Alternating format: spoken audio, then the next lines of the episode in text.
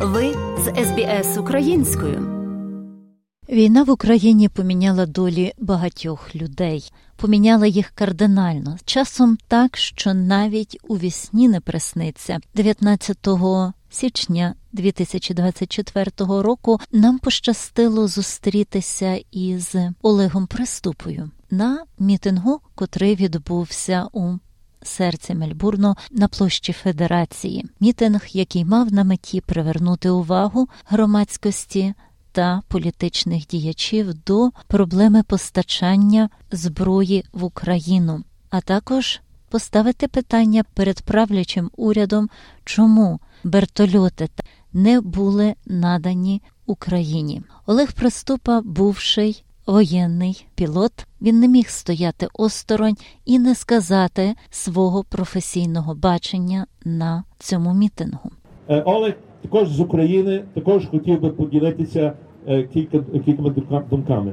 Доброго дня всім. Е, Так сталося, що я е, маю відношення до вертольотів. Е, До 18-го року я був е, пілотом вертольоту в Збройних силах України і приймав участь з 14 по 18 рік в антитерористичній операції. І я розумію і знаю, що значать ці вертольоти для наших збройних сил і для нашої України.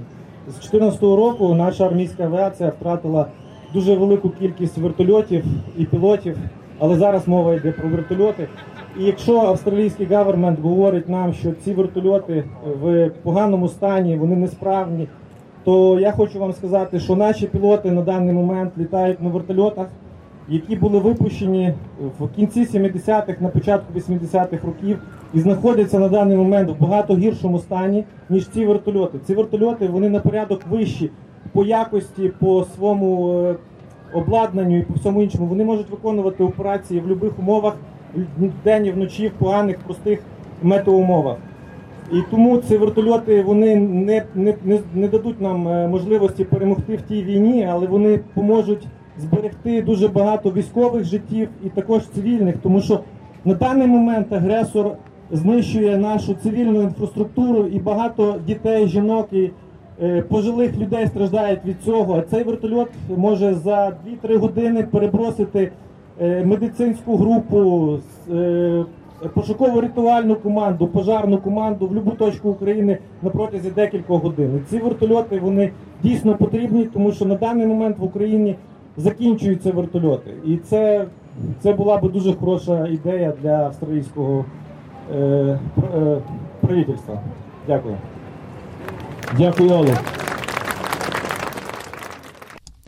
Через декілька днів пан Олег завітав до нас у студію та поділився з нами своєю історією та історією своєї сім'ї, котрі навіть гадки не мали покидати рідну Україну. SBS Radio. Сьогодні у нашій студії пан Олег Приступа. Доброго дня, пане Олег. Доброго дня. Розкажіть, будь ласка, про себе, звідки ви як приїхали до Австралії? Е, значить, я з славного міста Самбура е, Львівської області, який знаходиться 30 кілометрів від кордону з Польщею біля Карпатських гір. Приїхав сюди я 26 е, травня 2022 року з сім'єю. По на той час це була туристична віза. От. Нікого в нас тут не було. Їхали ми е, наугад, скажімо так, не знали, зустрінуть нас тут чи не зустрінуть. І коли вийшли в аеропорту Мельбурна, моя супруга на паспортному контролі сказала, що ми будемо робити, якщо нас це було сьома ранку, якщо нас ніхто не зустріне. Кажу, ну до вечора е, ще далеко, будемо щось думати. От, але повезло, нас зустріли і поселили як в, в центрі на Свенсон Стріт в готель. Ну, Більшість українців е, зцілили там. От, і там ми жили три місяці, і після того е, ми переїхали в Бентлі Іст, знайшли там е, будиночок, і діти пішли там в школу е, і в садик. Так, і на даний момент е, проживаємо там. Отже, напрошується відразу таке питання, яке колись і мені задавали. Як вам подобається в Австралії? Е, Насправді мені дуже сильно подобається в Австралії, і моїм дітям дуже сильно подобається в Австралії. І от вчора вони розмовляли з своєю бабою, і вона е, каже: чи хочете ви приїхати в Україну? Вони сказали так, тільки для того, щоб забрати собаку. От. Я думаю, це все пояснює. Так, цим сказано все точно. Отже, ви нещодавно приїхали до Австралії, покинули Україну через тяжкі моменти у житті. Е, ну, дивіться, е, так, покинули Україну через тяжкі часи, але я думаю, що є люди з набагато складнішими ситуаціями, тому що все-таки я з Західної України. І Західну Україну це торкнулося менше, ніж інші області. Але я вже казав, так як я був 18 років е, військовим пілотом, і відповідно мій будинок е, знаходиться неподалік від військової частини. Перший день, коли війна почалася, 24 лютого, 8 ракет прилетіло по цьому аеродрому. От і зараз до, цього часу регулярно туди прилітають ракети і навіть шахеди. І тому е, я розумів, що я не можу забезпечити безпечне життя для своїх дітей. Але до 24 травня моя сім'я проживала в Україні. А я в мене так сталися обставини, що 23 лютого останнім е, самольотом Turkish Airlines я улетів в командіровку в Уганду. Це африканська країна.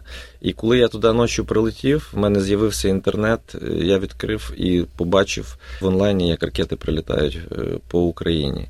І три місяці, от до, до кінця травня, я знаходився в Африці. Я не міг кинути свою компанію, тому що більше не було кому мені там ну, необхідно було обльотувати вертольоти після заміни там двигунів, редукторів.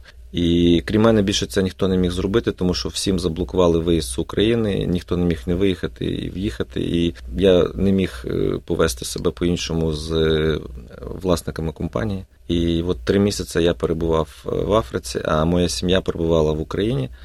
І я повернувся 15, здається, травня в Україну. Ми зібрали речі, і от 20... 4 е, травня ми з Варшави вилетіли. Ну, я маю четверо дітей, я маю право виїжджати, виїжджати так. легально. І 24 травня ми вилетіли з Варшави, і 26 травня зранку ми були вже в е, е, в Мельбурні, і з того от все почалося наше перебування тут. Україна зараз переходить тяжкі часи, проте не завжди так було.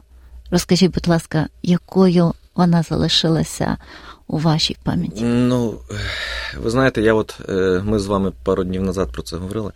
Е, я тут зустрічаю українців, які тут живуть 20-30 років, і вони дехто із них в їхній уяві Україна залишається все тою самою пострадянською країною, та яка вона була там 20-30 років назад. Насправді Україна дуже сильно змінила. Я буду говорити про свій західний регіон, тому що східний регіон там трошки все по-іншому. Деякі регіони краще, ніж е, західні, деякі гірші. Е, от в моєму найулюбленішому львівському регіоні е, життя було досить непогано. Ну, я я так розумію, що це через те, що близько до кордону з Європою. Багато людей е, їздять, їздили, е, проживали, працювали і бачать е, реально, як живе Європа, і стрімляться до такого самого, приймають щось від заходу. так. І я, от якби мені хтось сказав до 24 лютого 2022 року, що я буду жити за кордоном, я би в житті би не повірив. Я на 100% хотів лишатися жити в Україні і нікуди взагалі не планував їхати. Я єдине, я думав, можливо, про якусь освіту для своїх дітей за кордоном. У мене була непогана робота приватним пілотом. Я працював е, в основному на Організацію Об'єднаних Націй е, по цілому світі. От Ми там тушили пожари, е, спасати пошуково-рятувальні місії виконували. От, Моєї супруги був власний кабінет е, сімейної медицини і ультразвукової медицини. От, тобі ж, е, Діти ходили в школу, е, ми їздили відпочивати в Карпати кожні вихідні. Це ну я мені коли говорили поїхати там десь в Єгипет, Турцію там чи там ще кудись. Я їхав тільки із-за того, що діти хочуть моря, але я насолоди там великої не отримав. Я для мене Карпати це самий прекрасний відпочинок. От. І тому, якщо чесно, я розумів, що рано чи пізно це станеться, тому що я ж сказав, я був військовим, і в 2014 році я був відправлений в на той на той час. Це була антитерористична операція. І 4 роки я ну. Звичайно, з ротаціями я перебував там, і я бачив все, що там відбувається. І що просто я, коли в 18-му році звільнявся, я звільнявся, тому що я вже розумів, що я не потрібен, тому що це заморожений конфлікт і нічого не відбувається. Всі просто там стоять там. Кожен заморожений конфлікт. Да? Немає ніяких просувань, ніяких нічого. Все просто стоїть заморожено, все стоїть на місці. Люди просто друг друга міняють, приїжджають як на роботу, там відбувають свій срок, виїжджають додому на відпочинок, потім знов приїжджають. І я вирішив, що для мене цього достатньо і. Е, звільнився по закінченню контракту. Мені була надана дуже хороша пропозиція в фінансовому плані. І я погодився. І от з 18-го року по 20, середину 22-го року, по 20, по 15 травня я працював е, от в приватній компанії е, вертольотній. І, і мій батько також. І от коли ця війна почалася, мій батько перебував в Україні, йому на той час було 58 років. І він. Mm. На слідуючий день пішов в воєнкомат, призвався, і от на даний момент мій батько воює і от на минулому тижні він приїхав з під Авдіївки. І два тижні вдома, два тижні там у нього робота. Зараз йому вже виповнилось 60 років, і він продовжує. І У нас була домовленість, тому що я теж хотів вертатися в Збройні Сили. І е, він мені сказав, що одного мене поки що достатньо. Комусь потрібно піклуватися про сім'ю, якщо щось, не дай Бог, станеться. От. І тому, тому я зараз тут. І я дуже, якщо чесно. Перший перший час я взагалі дуже близько до цього ставився. Я не міг спати ночами, тому що совість мене мучила. Я завжди думав, що я повинен бути там. Багато моїх друзів, дуже близьких друзів, вже їх немає в живих. Ну, з другої сторони, я розумію, що в мене є четверо дітей, і мені потрібно про них так само піклуватися. І ну, зараз от я тут. Які ваші плани на майбутнє? Де себе бачите в Австралії? Я ви знаєте, я навчився не будувати планів, е, тому що дуже багато разів я їх будував, і воно ніколи не збувалося. Завжди все було по-іншому. Якщо ви дозволите, перед приїздом сюди я теж планував е, закінчувати свою пілотську кар'єру і хотів бути з сім'єю вдома. І в мене була мрія відкрити молочну ферму. І я купив таре е, радянське фермерство 10 кілометрів від мого будинку. І їздив в, е, Данію, е, оглядав курів, технології, і вже були люди, які готові були мені поставити там невеличку партію курів для початку. От. І я мріяв про це. Я думав, що в мене все вийде, але так сталося, що бачите, про. Все дуже кардинально змінилося, і зараз я в Австралії і вже ні про яких курів я не думаю. І тому я не знаю. Звичайно, я би хотів працювати пілотом. Я зараз дуже плідно над тим працюю. Жити ну, я я більше крім Мельбурна ніде не був, тому я не знаю. Напевно, що я би хотів би лишитися в Мельбурні. Ну, подивимося, життя покаже. Так, звичайно. Скажіть, будь ласка, в цій ситуації спілкуєтеся, напевно, з батьком? Звичайно, майже кожен день. У мене ну він не є рідний мій батько, він мій відчим, угу. але він ну ми живемо разом з 10 років, як мені от виповнилось, він прийшов до нас жити, і з того часу він мені повністю замінив е, батька. І так ми кожен день з ним спілкуємося. І... Ну ні, звичайно, коли він знаходиться на сході, то я не не дзвоню, тому що ну, це не потрібно. Ну, єдине, там я до мами дзвоню, там все нормально, все нормально. ну окей. А коли він вже приїжджає, то він до мене сам дзвонить, і там ми кожен день дзвонюємося, там обсуждаємо всякі моменти. Як як внуки з дідом спілкуються? Е, звичайно, звичайно. Внуки спілкуються з дідом. Дід доглядає е, песика, якого вони хочуть забрати, і тому постійно дзвонять і там спілкуються і все так. Про рибалку і про все остальне. В діда є ставок, і тому е, вони постійно до війни там їздили ловити рибу та проводити там час. Дід такий має сад, має виноградники, має озеро. і от вони там любили любили проводити час. Ну, Поки що зараз не до того.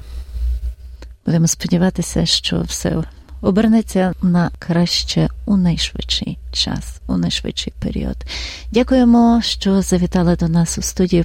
Поділилися вашою розповіддю. Бажаємо вам від нашої україномовної студії, а також від всіх від імені всіх наших радіослухачів. Успіхів, Дякую. успіхів, щоб знайшли себе і щоб гарно все складалося в Австралії. Дякую, слава Україні.